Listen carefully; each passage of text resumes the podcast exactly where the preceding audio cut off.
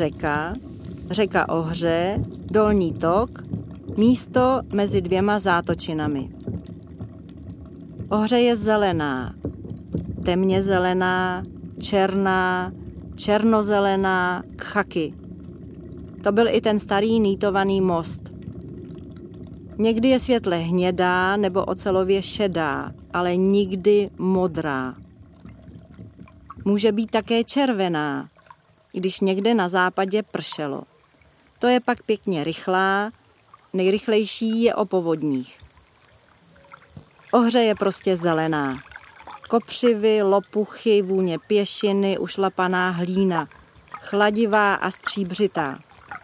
To jsou záblesky slídy. Hladké bahno. Stejná vůně byla i v Kadani. Je to vůně ohře?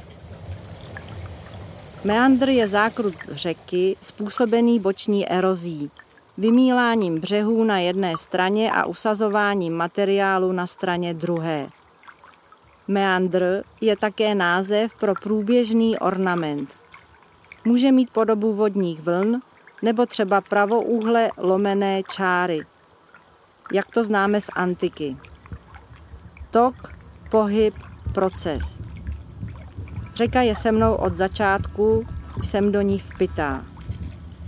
Most, schody, bobeček, schůdky, houpačka, taha. Dvě zátočiny, esko. Krajní body nejsou vidět najednou. Esko, ležaté S, je vlastně nekonečno. Celý svět.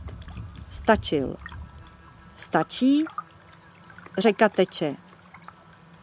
Místo stálé, přitom neustálá změna.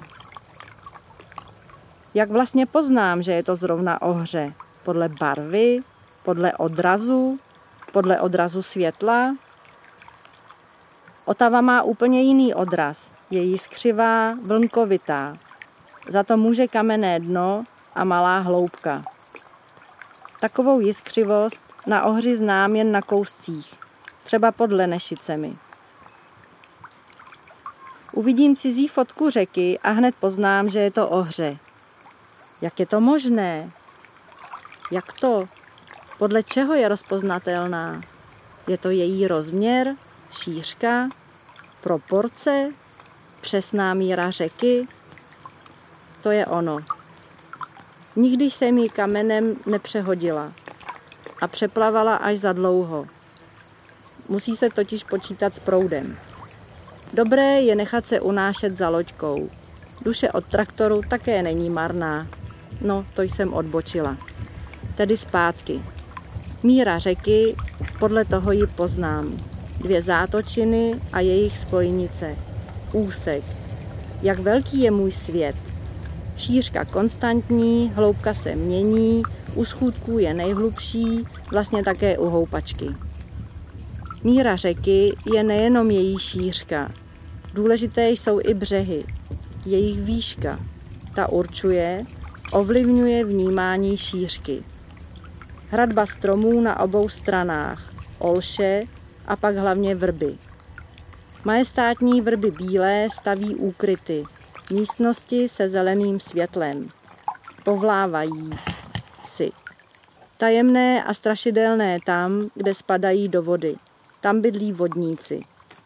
Někdy i kmeny leží ve vodě, dělají zábrany, vytvářejí víry.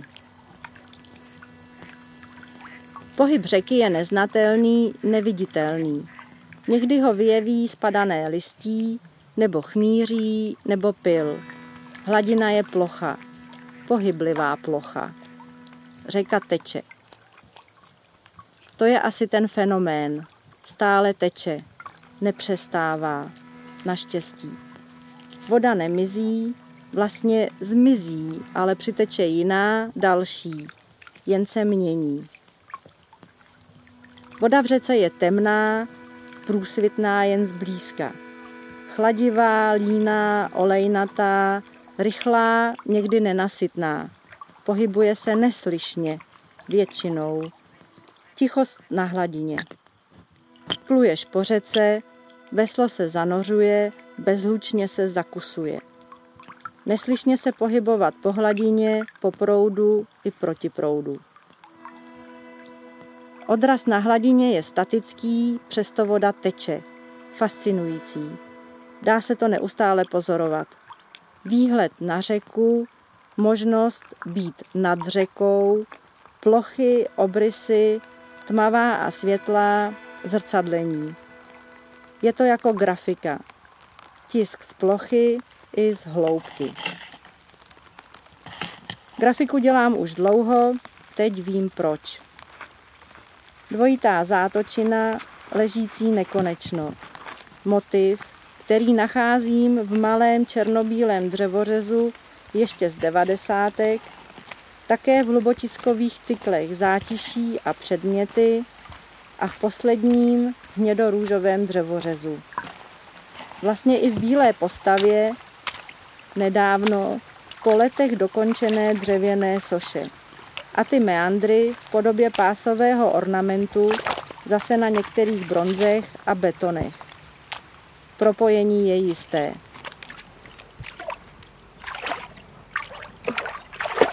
Řeka je fenomén, řeka teče, řeka je nehlučná síla.